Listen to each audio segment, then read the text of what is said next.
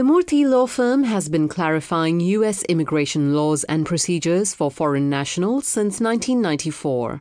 Teleconferences and podcasts were added to the resources available online in 2012. We are happy to offer this free service. Please listen to copyright information and restrictions at the end of this recording. Now, we are pleased to introduce attorney Sheila Murthy. Good afternoon. I am Sheila Murthy, President and CEO of the Murthy Law Firm. Thank you so much for joining us this afternoon for our monthly teleconference call where the Murthy Law Firm attorneys educate, enlighten, and empower our employers and employees in understanding different issues and topics of U.S. immigration law.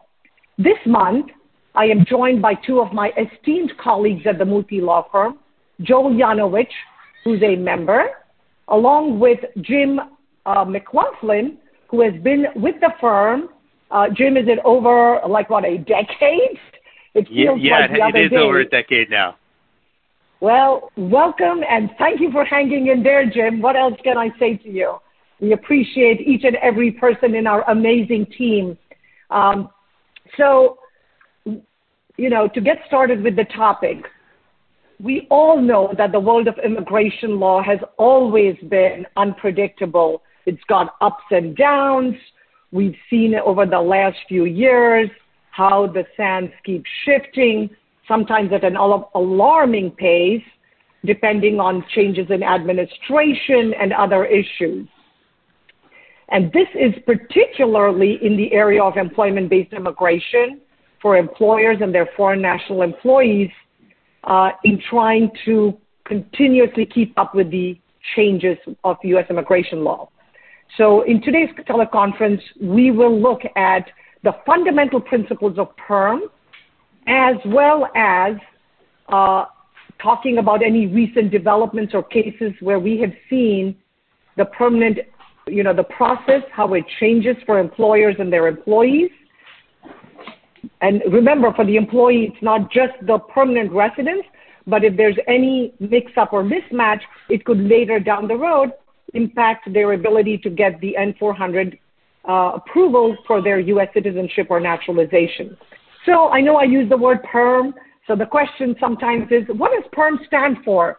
PERM is Program Electronic Review Management because now we can file it online even though you can do it by mail, it takes, it's much, much slower. Most people recommend it be done online. And it is the very first step in starting and filing the labor certification for the three stages of the green card, the other two being the I-140 immigrant petition and then the last stage, which is the 485. So this is the first step in the three-step employment-based green card.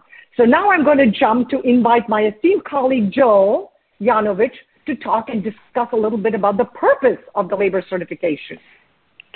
Yes, um, I, I, think understanding the purpose and kind of keeping that in your mind as you're going through this can be useful. I mean, obviously, from the employer and the employee perspective, the purpose is, uh, is, is a little bit different than perhaps the Department of Labor's purpose. But from the employer's perspective, you you have a job opening. Uh, oftentimes, we hear from our clients um, these are job openings that are very challenging to fill. They can't find anyone. They finally find a, a foreign national who's able to fill the position. Um, that person may be on, on H-1B or OPT or what have you, or may not even be in the country potentially. Um, regardless, um, the employer wants that person to be able to fill a permanent position. The employee wants to be in that permanent position.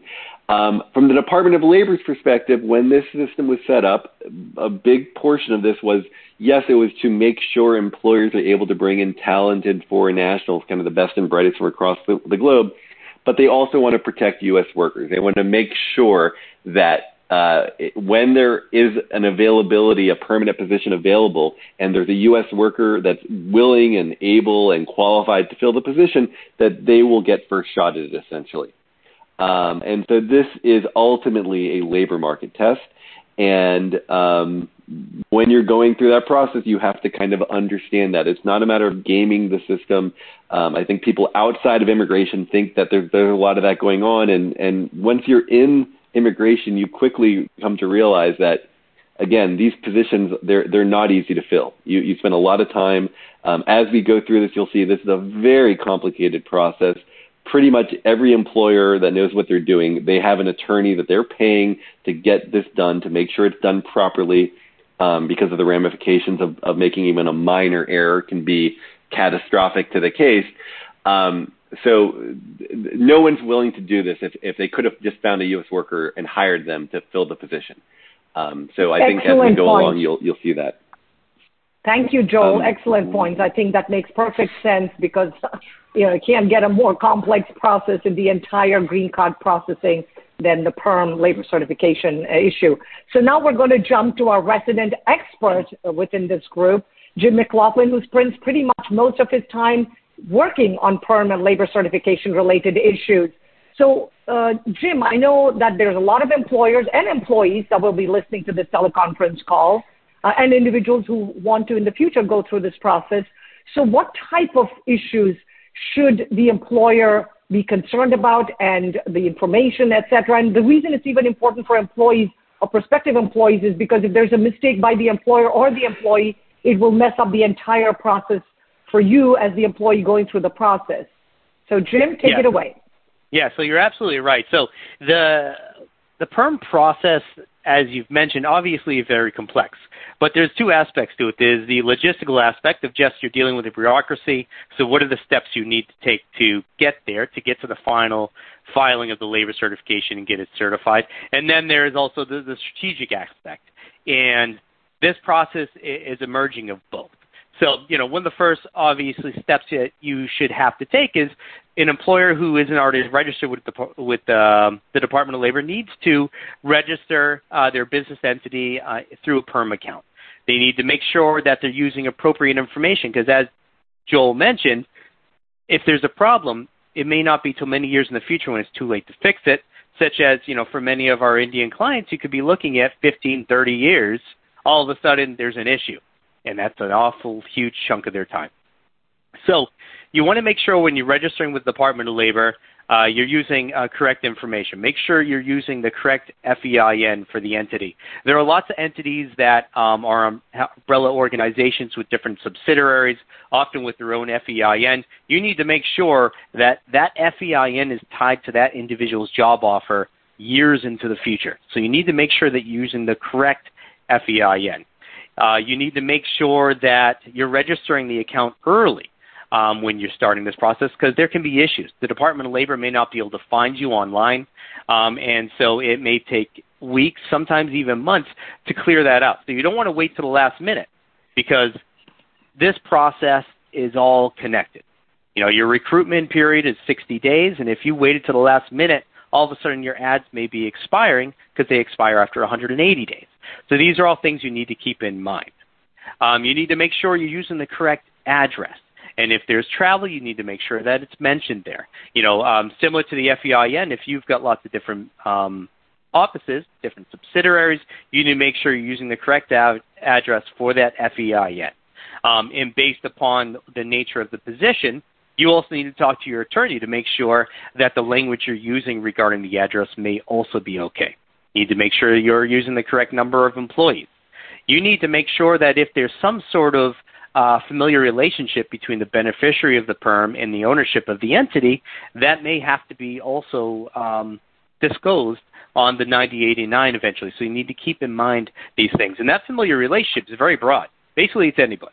It could be a blood relative. It could be uh, through marriage. So you need to be thinking about your brother-in-laws and sister-in-laws as well, because if it comes up later and you answer no, thinking that that may be too far removed, then you could end up getting a denial and have an issue there. Now, with the perm itself, once you've registered, um, and once you get that prevailing wage determination, you know you're going to be doing ads. You need to make sure you're discussing with your attorney the proper ads for your entity. Um, you know, you can use company website, employee referral program, TV, radio, uh, campus recruitment, and all of these may not be the most appropriate for the position uh, that you're recruiting for. You know, for example, if you're recruiting for somebody with a bachelor's and five years of experience, for you to use on-campus recruitment for an undergrad institute um, or university, that could be problematic because guess what? That may not be good faith recruitment because none of those people are going to have five years of experience. Um, and so you need to be very careful with this. Now, the while the rules and the regulations don't change every day, there are cases that help define and help us navigate those rules and regulations, give us more clarity as to what the Department of Labor is looking at. For instance, and probably one of the biggest cases I can think of um, is the most recent Facebook decision. In this case, uh, there seemed to be a systematic way that Facebook was dealing with U.S. workers in regular recruitment and what their perm process was for foreign nationals.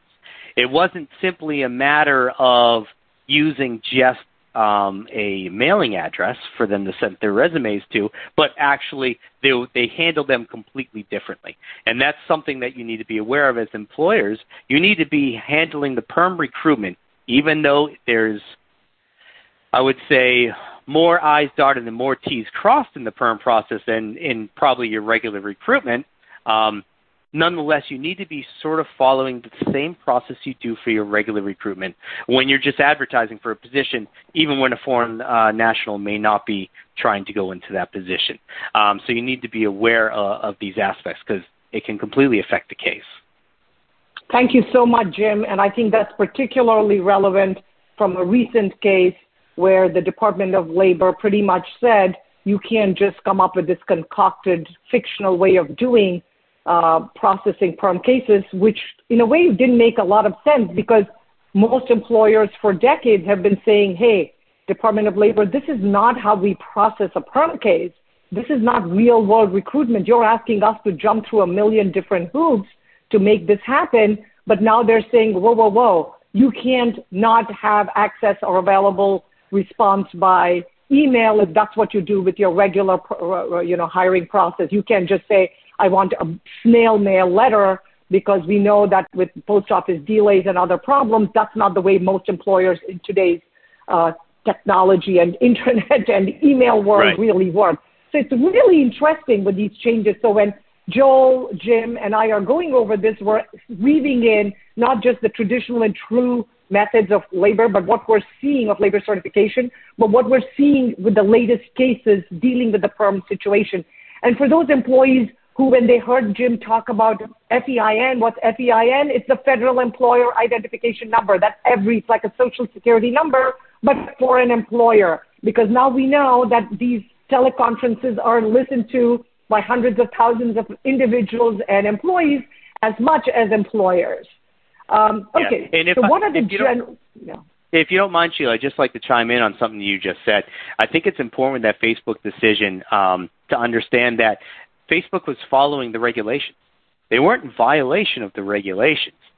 They were in violation of treating U.S. workers and differently than their foreign nationals. So even when you're abiding by the regulations, you can still have issues. Um, so it's really important to be discussing these matters with your attorney who's handling your labor certification case because it's not. I wonder if they would. Yeah, very good point. I wonder if Facebook, if they would file an appeal because you're now going to add, you make me go through 10 different things that are not real world. Now I follow all of this, the crazy rules you set in place, Department of Labor, and now you're telling me I'm supposed to also try to juggle that and delicately balance real world with the orchestrated weird way in which the Department of Labor expects, uh, you know, recruitment to happen. I don't know. I, I wonder if, if a judge is going to come back and say in an appeals court, that this is not right or fair, that if they want to do it that way, then they need to put that into the regulation or clarify it. But hey, it's for them and their lawyers to figure it out. It's good that we now, all of us who are listening to this teleconference, know that we have to delicately balance both the regulations and the uh, uh orchestrated requirements as well as the real world of how to communicate with employees or potential candidates applying for the job. So what are the general guidelines with respect to preparing a labor certification? Obviously, unlike the H-1B, which is based on a present job, the green card is based on the concept of a future job offer. So it's not what's going to happen today. It's going to be what the person will end up doing and the employer's salary and payment and all of that is only effective after the green card is actually approved for the person. So that could be, as Jim had earlier mentioned, 5, 10, 15, 20 years or longer. Um, next, the labor certification and the subsequent I-140 immigrant petition also are based on the future job offer. Now, the future job offer can be the job that is being currently occupied by the employee going through the immigration process and who's on an H-1B status. But the job title, the job description, and the minimum requirements in order to be consistent ideally must match with the H1 and labor certification. Sometimes we've seen either the USCIS at the I-140 stage or the Department of Labor come up and say, whoa, whoa, whoa, what do you mean this job is completely different than the one from the H1B position? Um, and so it's, it's not advisable or logical sometimes to have separate and different job requirements for the H1B and the permanent immigration process. And this is especially true where we have, as we just talked about it, where the classification of the permanent immigration process uh, in the employment-based second preference is preferred, though I know in the past year we've had a lot of EB3 downgrades. So then they say, whoa, you just gave a much lower level, for example, level one or two, and now you're suddenly saying we need a master's and five years for this future green card job. Um, so, Joel, I'm going to ask you to jump in about the issue on the minimum requirements for a perm. Yeah, a, a, a big uh, a big piece, uh, kind of a critical piece of the perm process is is determining what the minimum requirements are for the position.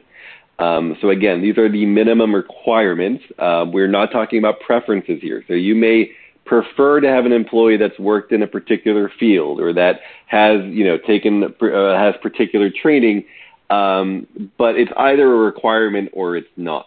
If it's not a requirement, then it is not going to be considered as part of um, deter, you know, setting the position for perm purposes.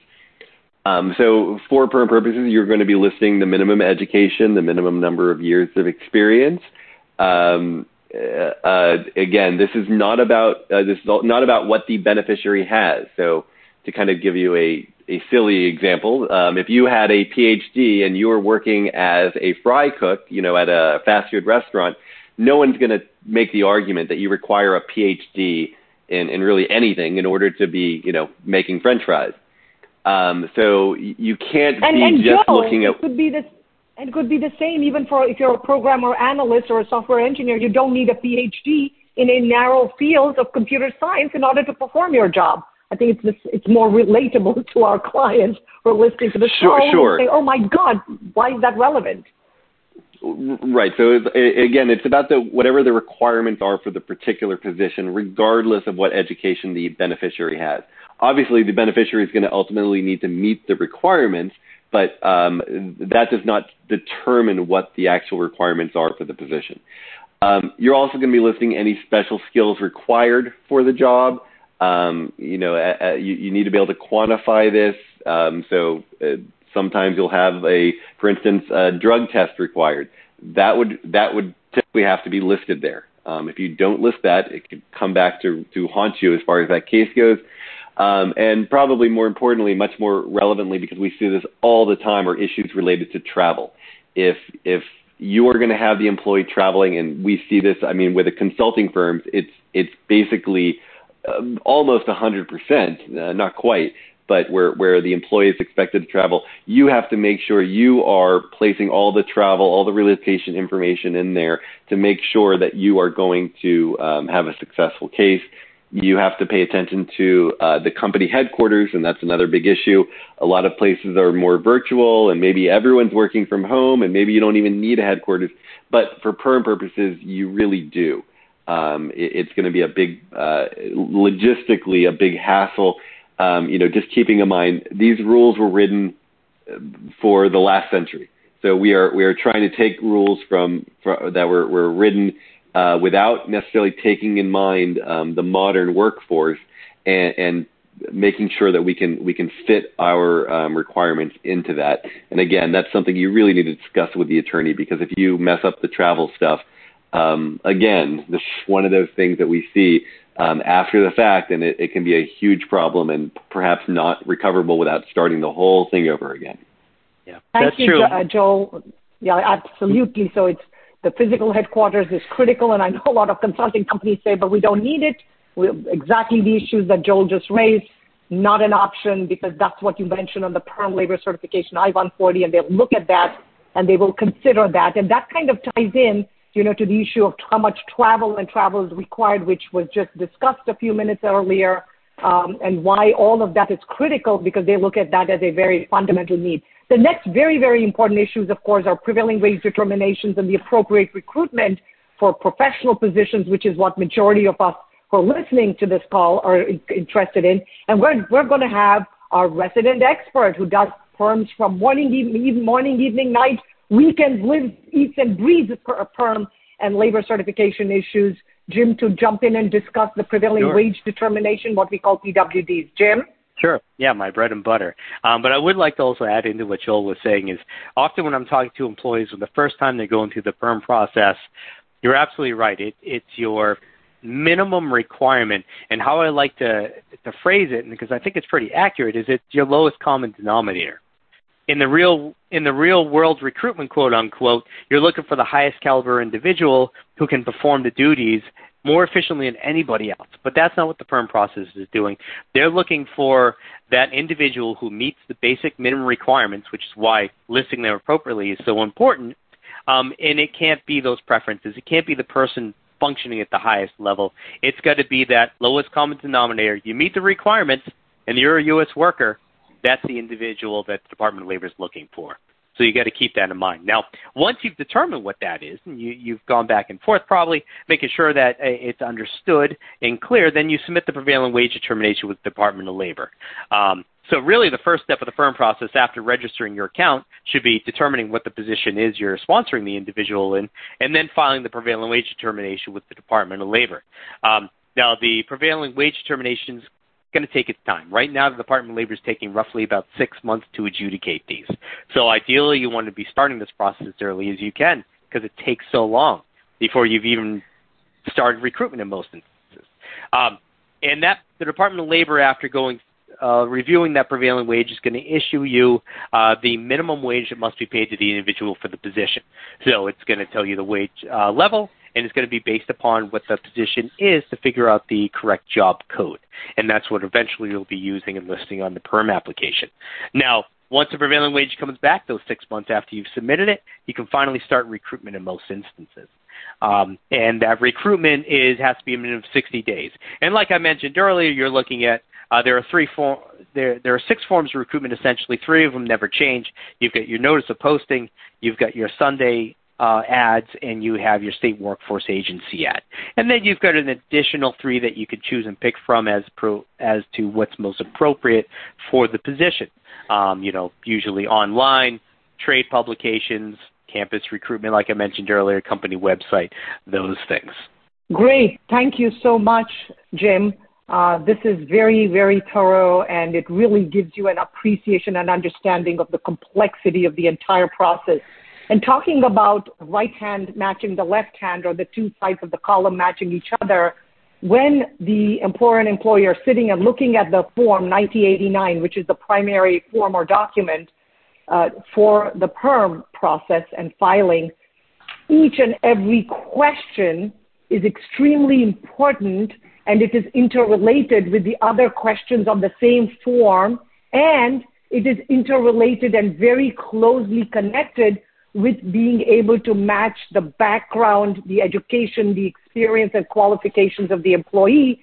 Because what we find over and over again is a lot of times the employers and their attorneys who may not be as well versed in complex perm immigration related issues, they will provide all the correct information for the job, but they forget a very important aspect is does the foreign national for whom you're sponsoring the green card even qualify and can be approved based on the requirements that you've mentioned in the 9089. It may sound like so 101 fundamental, but we see this all the time when I do consultations, when we look at cases of denials, of audits. Oh my God, the foreign national that they are sponsoring will not qualify for this job based either on the primary or on the alternate requirements they have to qualify under one or the other. And as Jim just pointed out, if it's the alternative or the, the, the, the, the primary requirements, ultimately the salary has to be the higher of the two. So now you're adding one more requirement.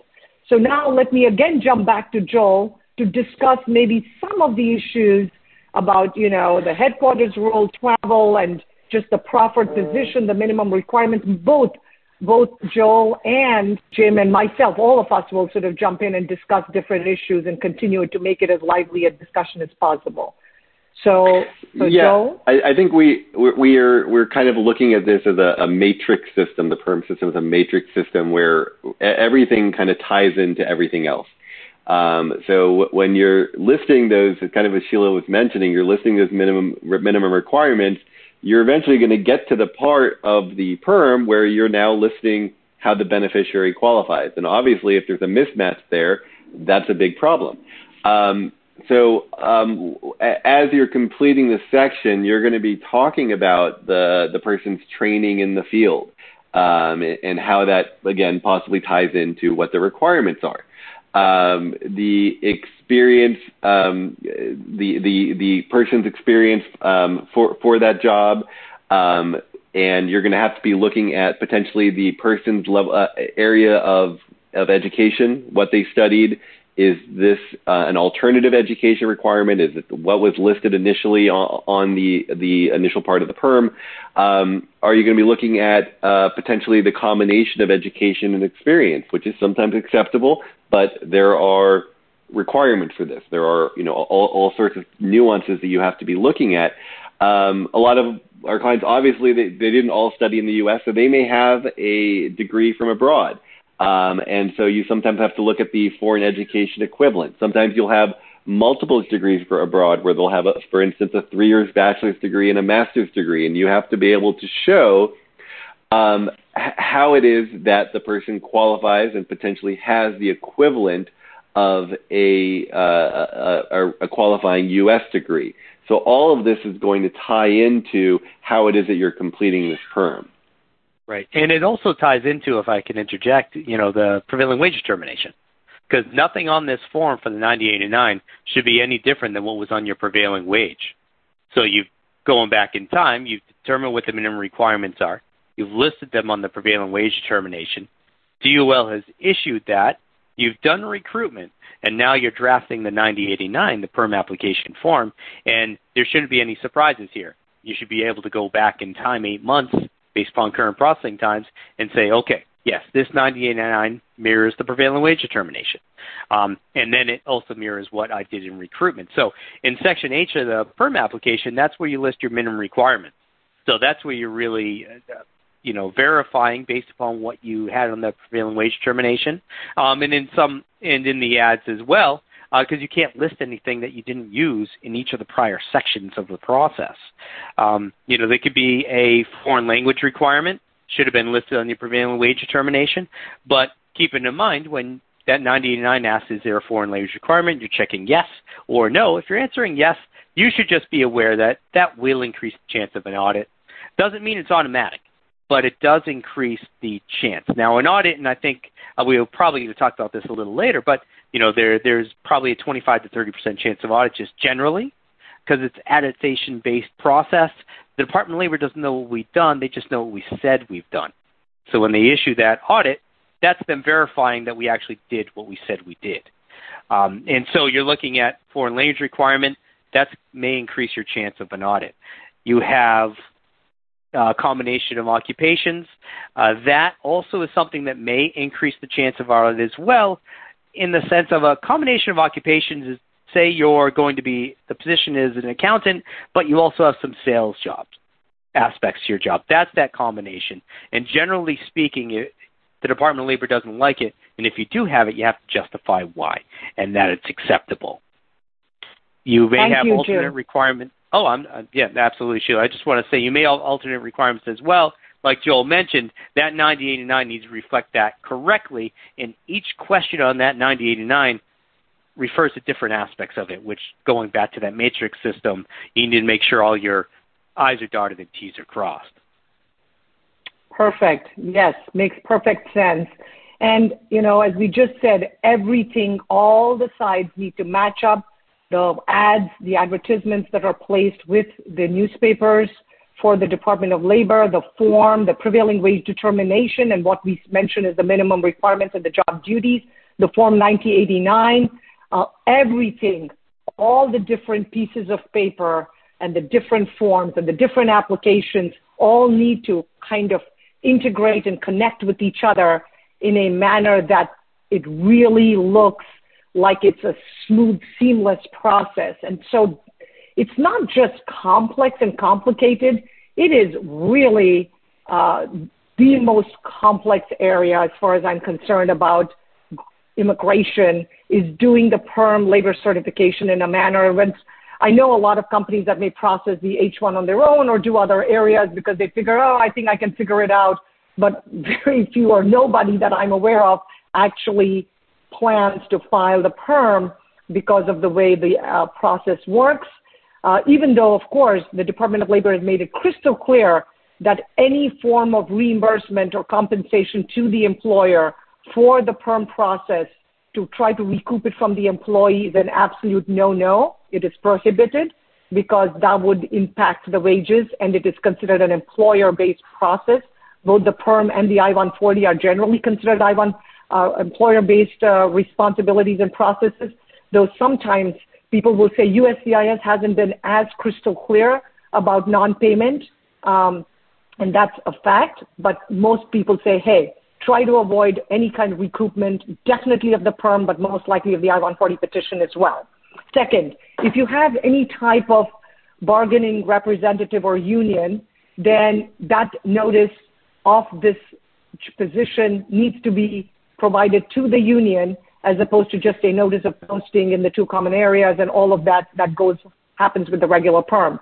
And I know that as I'm talking to you and post sort of this whole world of COVID, uh, I'm on several university boards and uh, nonprofit boards and museums and stuff like that in this region, and all of them are talking about many, many, many organizations where bargaining representatives and unions and the need to unionize is increasing, so it's important to understand those rules as well. And if there is a layoff by the employer in that area of the employment as mentioned on the perm, uh, or even in a related occupation within the past six months prior to filing the application, then the employer is no longer permitted or allowed to proceed with the perm. You have to now wait an additional six months of course, that's different if the employer, if the employee quit the employer, then that's not a problem to proceed with it if you want to do it for some other employee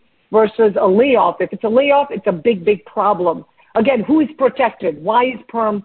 It's meant to protect a U.S. worker. And most people say, oh, that means U.S. citizens. No, no, no, no. It doesn't only mean U.S. citizens. It means the U.S. citizen. It means a U.S. permanent resident. It includes certain um, people who are employment authorized, like during an asylee or refugee kind of people, people who have an EAD card, an unrestricted EAD card. All of those are technically protected uh, under the PERM regulations and referred to as U.S. workers.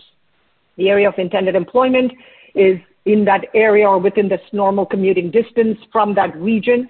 That's considered the area of intended employment. And again, it's not just the main occupation that we talk about, but a related occupation that's very closely connected would be equally impacted. And notification is required by the notice of posting, or as we talked about, the bargaining representative if there's a union, etc. So again, lots of little do's and don'ts that are critical to the success of your perm labor certification need to be taken into account. Um, Jim, I know you might want to jump in and add something, but we also want to have you discuss, or Joel, we'll have you jump in to discuss the qualifications of the beneficiary and how they need to meet or satisfy all of the minimum requirements. So I'll start with you, Joel, and then have request Jim to jump in. Yeah, we mentioned this earlier. This is again part of that matrix concept where everything falls uh, follows everything else, and everything's kind of connected here. Um, the beneficiary obviously has to qualify for the position, as, as again as we mentioned earlier. Um, otherwise, you, have kind of missed the point of uh, part of the point of this. Um, so the things that are going to be they're going to be looked at are, for instance, the highest level of relevant education received Um, that term, that, that word relevant is important here because it is possible that the person has a higher level of education that you're going to actually list here. So for instance, if your individual is applying for an IT position, has a bachelor's degree in uh, computer science or something along those lines, very common we'll have these employees that will then go get, let's say, an MBA um, Master's of Business Administration. Well, the MBA may not be directly related to that position, and you may not be using that for this for the particular position that you're you are sponsoring for. And assuming you're not, then the highest level of relevant education here would be that Bachelor's of Science and, and you know Bachelor's of Computer Science. Um, and so that's something to keep in mind, something to be looked at. Um, you also have to look at again, and uh, we've we've hit on this a couple of times here, is looking at all the different all the different requirements, making sure that all of them are are going to be met um, by the individual who who is who that you're uh, that you are sponsoring, um, which is I guess kind of the the second part of that labor market test is you're first saying that there's no qualified U.S. workers, and then you're saying, but we do have this person who does qualify, and here's how. Right, and if I can uh, jump in there as well. Now, this is obviously something that should have been thought of at the very beginning of the process when you're thinking about the position you want to sponsor the individual in. Um, but how do they qualify for the position? You know, if you're using experience with the employer, uh, there could be a bit of scrutiny there. You have to either be able to show that you're it's you're unable to train somebody for that job to be able to use that experience, or the experience where it was gained in that position needs to be substantially different than the perm position the individual is being sponsored for. You also, the employer can't really have paid for the beneficiary's education or um, experience because then, unless you're also offering it to any applicants, you can't use that for a reason for disqualification. If you've paid for that education, then if somebody comes into that position or is applying for it and they don't have that particular education, you have to be willing to pay, if that's the only thing that's missing, you have to be willing to pay it for them as well. So generally speaking, uh, you wouldn't be, you wouldn't use education or training that an employer paid for in the recruitment process since it's really the minimum. Thank you so much. Thank you both, Joe and Jim.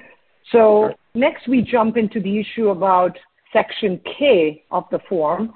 And uh, part of the reason why we're going through and explaining it again is not obviously to have you complete the form, but for you to just get a smattering of the idea of what type of issues need to be addressed and provided to the lawyer. Hopefully it's one of us at the Murthy Law Firm, but if not, whoever, whichever law firm or lawyer, your in-house counsel or lawyer that you're working with, that is processing these, uh, the, the perm application and filing it on behalf of the employer for the benefit of the particular employee that is being sponsored.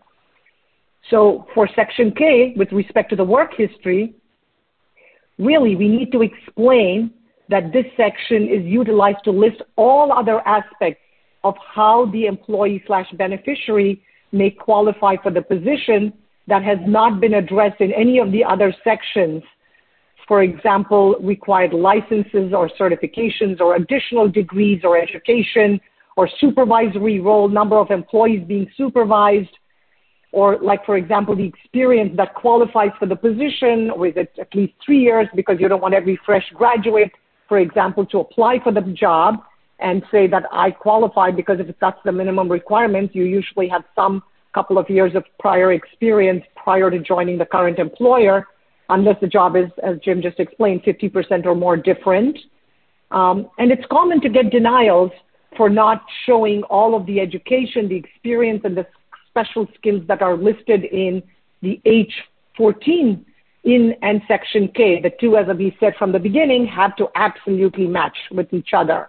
And yeah, so I would say that. You, mm-hmm. Yeah, I would say that's probably the most denials we see. Individuals not, you know, listing in Section K um, the minimum requirements that weren't listed previously. Exactly. And even things like if the employer requires a, drug test or background checks, uh, all of those must be listed because I know even at Murthy Law Firm we have criminal checks and fingerprinting. We do preliminary background checks. Most employers do that to protect themselves and to protect the other employees within the organization. And so all of those must be mentioned both with maybe possibly even with the prevailing wage determination on the 1989 form so that every so that there's no surprises and people will say, well, well, well, why are we being asked to do this now when that was never mentioned as additional information that's required? What about the Department of Labor questionnaire that's issued after filing? Joel, I'm going to request you to touch upon that and maybe Joel and Jim to talk even about audits because that's the next hot issue, of course, is the audit and audit trends. Yeah. Um, so you once you after you file this eventually toward kind of potentially towards the tail end of this process, you're going to get a questionnaire and you're going to have 30 days to respond. And the questionnaire is really going to be verifying four things. And I, I, think part of this is just to kind of keep the integrity of their program. They want to make sure everything is legit, that the employer actually filed this. They're going to make sure um, that the person listed actually works for the employer. Um, that um, that they filed this labor certification for the particular position listed in that location that's also listed on that labor certification and that they're sponsoring the specific individual, um, the specific foreign national for that position. Um, in theory, well, well, what you should be able to do is respond to those questionnaires again within 30 days, and you should be responding yes to all of them. Um, and if you can't do that or you don't do that, um, again, this is this is one of those little bureaucratic things that will uh, potentially end the case. Um, doesn't necessarily mean, assuming you do this, and this is this part of the, of the process is pretty straightforward. Um, if you do this, it doesn't mean it's necessarily the end of the case, however, because of the audits. Um, and so right now we're looking roughly, as Jim mentioned, uh, 25 to 30 percent of these cases are selected randomly for audit. Doesn't mean you did something wrong, and it, you know I think people hear the word audit, and I think the the the word audit is most closely associated with the IRS. This is not an IRS audit. This is a DOL audit, and they're going to look to make sure that the recruitment was done properly. They're going to make sure that the they're going to look at the the resumes that came in, the the uh, screenings that were done, the interviews, etc., to make sure everything was done properly. Um, and uh, I'll let Jim kind of go into greater detail. Um, he's been dealing with a lot of these audits over the years. So, what what have you been yeah. seeing, Jim? Sure, Joe. Thank you, yeah, Joe. So, yeah, it's really the the labor certification process is really unforgiving. We've talked about throughout this entire teleconference making sure your I's are dotted and T's are crossed. Well, when if there's not a clear error on the 9089, then the audit is where the rubber meets the road, so to speak. The Department of Labor is looking at everything you've done. Now, one of the things, you know, pitfalls to be aware of that's pretty common is your recruitment report. Recruitment report needs to list all the recruitment that you've done, all the ads. It needs to list any resumes received and job-related reasons for disqualification. That that last part, the job-related reasons for disqualification, is often an issue we see. You need to make sure that the reasons why you disqualified any potential U.S. workers instead of offering them a position um, is that they were it's based upon the minimum requirements of the job itself and not something that wasn't a requirement. You know, you often may have required a bachelor's degree and five years of experience, and then the reason for disqualification is that somebody didn't have uh, requisite knowledge or experience with Java. Well, was that on the 9089? Was that on the prevailing wage determination? Where was it listed? You didn't list it as a specific requirement, so now your case is denied. So you really need to be uh, aware of those issues. Um, and for errors on the 9089, you know, sometimes they're not going to notice it right away, but then they may through an audit that there was a particular error. And if there's an error on the 9089, that is also a reason for denial. Now, in some instances, there's a question of, well, was that omission or error material to the process? And that may hold up in an APA lawsuit if you want to go that way, um, but most likely it's just going to be denied by the CEO you may file a BALCA uh, appeal, and you may be able to overcome that, but that's going to take you five, six years to get that decision. Uh, so Thank ultimately, you. you want to do it right the first time. Absolutely. And oh my God, for those who don't know what a CEO is, it's a certifying officer from the Department of Labor. I know a lot of individuals are also listening, as I said. But you can see how crazy and complicated the process is. And I know we're always sensitive to trying to wrap this up within 30 to 40 minutes, and I think we're pretty close to the edge of that. So I hope we've shared with you and given you a flavor of the variety, complexity, and nuanced issues with respect to the perm labor certification process. On uh, behalf of myself, uh, Sheila Murthy, Joel Yanovich, uh, James McLaughlin, whom we of course call Jim lovingly, and all of us at the Murthy Law Firm, we want to take this opportunity to thank you not just for attending today's teleconference, but hope you had a wonderful and happy Thanksgiving with your loved ones and your families. We want to wish you a happy holiday season. And we certainly hope that we at the Murthy Law Firm can continue to help you, whether you're the employer, the employee, uh, or your family members with respect to all of your immigration matters, because our goal is to continue to educate, enlighten, and empower you as you go through that immigration process. Thank you so much for joining us today. Have a wonderful, happy holiday season, and we will see you next year. So happy new year to everyone. Bye now. This is a free service. The content is the protected copyrighted property of the Murthy Law Firm. Unauthorized recording or dissemination of these materials without prior permission is prohibited by law. Learn about our firm, how to engage our services, and more at www.murthy.com.